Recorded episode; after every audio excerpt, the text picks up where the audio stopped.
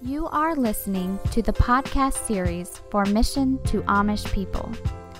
Mission to Amish People is a Christian ministry with a threefold purpose of evangelizing and discipling Amish and former Amish, helping Amish people who leave their communities by helping them transition into the English world, and by presenting the ministry to churches nationwide.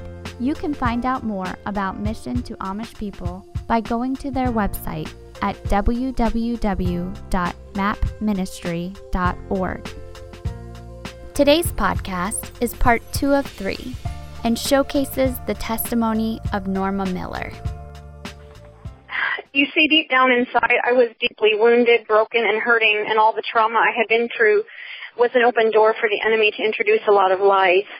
So what happened is that while I hated, um, I'm a little bit concerned that that this might be too much for someone, but I, I just want to share that I'm sharing this because I thought that I was the only person that struggled with this.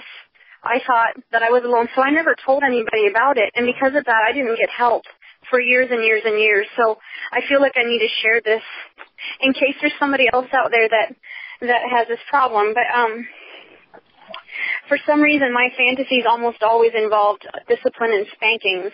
Even though I hated being spanked as a child, my fantasies always revolved around that, and I don't know if it was um a way to get attention or um if it if it, I'm not sure, but it somehow made me feel um safe, loved, and comforted to think about that. And I had also been sexually abused, so my fantasies involved sex at a very young age. I didn't know where all of this came from. I knew nothing about demons and how they lie and deceive us. It just seemed to be a part of who I was from little on up, and I believed it was part of me. I believed that no one would ever understand, so I never told anyone for years. This was the big lie the enemy controlled me with, and I became hooked. When we respond out of voids, um, like I mean out of a lack, we attract more of that to ourselves. Like what we have tends to be what we attract to us. Um, when we love others, we attract love. When we fear, we attract more fear, and we attract fearful people as well. But um, my husband and I both came into marriage wounded and hungry for love. Um, but we cannot love out of a void. We cannot, or we cannot give out of a void. We cannot give what we have not experienced, can we? It only took two years for the honeymoon to be over. I did not feel safe or protected in my marriage either because I had attracted someone who was as wounded as I was and who desperately wanted to be my hero but could not provide safety and protection for me because he had not experienced it himself. We cannot give out of a void for a long time, so neither of us was able to satisfy these voids in each other. We did go for counseling, and we received a lot of deliverance help, keys, tools, in other areas, but as long as I was able to control myself and keep myself from fantasizing or abusing myself, the enemy had tricked me into believing that I was living in victory. So I didn't share this with the counselors, or else I would say that I struggled with lust or impure thoughts from time to time. Does this sound familiar to anybody? We will never get free as long as we to evade the issue and as long as we don't get to the roots. The next season of my life to me is the most painful. I'm sure that my, child, my childhood was just as painful, but I can't remember a lot of it as I have fractures that God has been um, healing. But some of this, what I'm going to be sharing, was the enemy's plan, and some of it was simply God not allowing the hard times to go to waste. This um, this next season took place during a period of time beginning about seven or eight years ago and ending about five years ago. And even though I have been walking through various stages uh, and um, I've been walking through various stages of healing and deliverance since then. We had been married for about 10 to 12 years and had three children at the time, one of whom had ADHD and one with autism. My husband was facing um, issues of rejection at the time. We had just moved back to the area where his parents lived, and he was working for his father. And um, the issues or the the issue that he had with rejection from his father from his childhood came to the forefront because he was again working for his dad and he became obsessed with trying to find the approval and acceptance from his father that he had never experienced. He felt inwardly compelled because of his spirit of rejection to work longer, harder hours even though he was not required to. He became less and less involved at home in spite of the fact that I felt like I was being swallowed alive by what I was dealing with at home with the children with the autism and the ADHD issues. It was really big and I needed his help. But because he was being controlled by a spirit of rejection, he could not make himself be available to me. I was also hungering and longing for more of God and a revival in our marriage, but because I had fears about God and had lies that I believed about Him, I didn't really trust God, and um, and a lot of this came from my childhood. So this was a stage where I believe that God was allowing my issues to come to the surface because He wanted me to face them. Um, and because I didn't really trust God, I couldn't really connect with Him deeply on a heart-to-heart level. So I never felt satisfied in Him and and wasn't really experiencing His love. At this point, my issues with perversion and addiction to certain fantasies came to the forefront again. I began to act on them by getting on the internet and looking around for ideas for reigniting fire in our marriage, and also checking out some of my fantasies. I was shocked to discover that there was a whole world out there where hundreds of others had the same desires and fantasies as I did. There were whole websites and groups of people like me this was the perfect setup of the enemy because I felt alone, neglected, abandoned, unprotected, and rejected. All of my all of my pleas for my husband to come home by supper time to help fight some battles with our sons were falling on deaf ears. And further, my husband had begun reconnecting with a childhood friend, and they began to talk for hours and hours each day, even after he arrived home from work, and I felt further abandoned. I was I became powerless to resist the temptation that I was facing on the internet. My insatiable hunger for all the things that I needed and wanted and thought I needed and wanted took over because I wasn't looking to and trusting God to meet my needs. I, mean, I wanted to, but I just felt powerless to. So I was powerless to resist um, this temptation.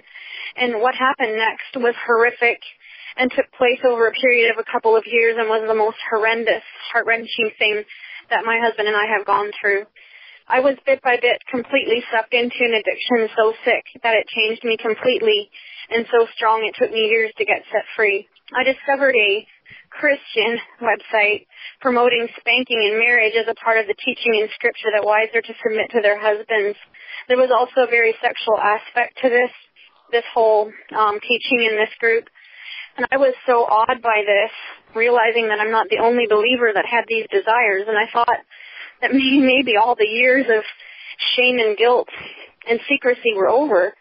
I spent a lot of time on the website talking and asking questions and searching things out and I loved it because I had felt so trapped and unable to overcome these strong desires and I had nobody to talk to about them before this. So I spent a lot of time on this website, and um, all this time my husband had no idea that any of this was going on. So I was developing a further addiction, you know, behind his back, and um, I knew that that getting my husband over to this way of thinking wasn't going to be easy. He had known of my struggles, but it was in the context of both of us believing that it was wrong and that that I needed, you know, to get victory. I needed healing and to be set free.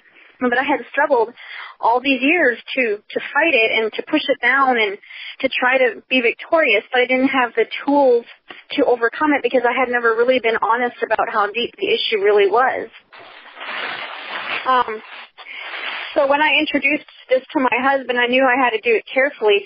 And by this time, this this um was more than just a desire. I'm telling you, this was this was a burning need in me so great that I thought I would die if I did not experience it. Um, it, it was like this big thing inside of me that was like a raging fire and it just kept burning hotter and hotter and I couldn't control it and I felt powerless to like I knew I was playing with fire but I was powerless to to stop because I had this insatiable void inside of me and so I was trying to talk to my husband and, you know, getting him over to my way of thinking and, and, um, but I didn't want to freak him out because deep down inside I knew that it was, I knew that he was at least going to think that it was very perverted. And, um, so I, when I introduced it to him, I, I knew I had to do it very carefully, so I told him that I felt I was not as submissive as I should be, and I wanted him to feel free to show me where I'm not submitting as I should. My husband, of course, could appreciate this way of thinking, and he liked that I wanted to be submissive. But he did kind of think to himself that this was a little bit sudden, so he decided to get on the computer and check out my history. I believe that deep down something just wasn't right in the spirit realm and he was sensing it. Needless to say, um, he was absolutely appalled by what he found because by then I was hooked on several different websites and they were not all Christian ones. He also assumed that I was interested in everything on all the pages that he found in my history and some of them were terrible. I tried hard to explain to him that I was not into everything I had looked at, but his heart was so shattered that I had kept this secret from him and that I, the one who had his back and believed in, in him all these years, had these awful secrets from him and was turning into someone he didn't understand and didn't know. And that he chose to believe that I had even more perversions than what I did. At this time, because his heart was so shattered, um, he basically shut it off towards me. And I'm going to tell you that any pain, emotional pain I thought I experienced up until this point was com- was nothing compared to the pain of having my husband shut his heart off toward me. Um, I could not sway him to believe me that that I wasn't nearly as perverted as what he thought I was, even though I was very perverted. Uh, my my husband quite understandably was in over his head, and he had no clue what to do to keep his thor- to help his thoroughly deluded wife, and he went to others for help. When those others didn't know how to help, he went to others. And when they didn't help, he went to others. Pretty soon, so many others, including family members, knew all my dirty laundry, and I didn't know where I could show my face.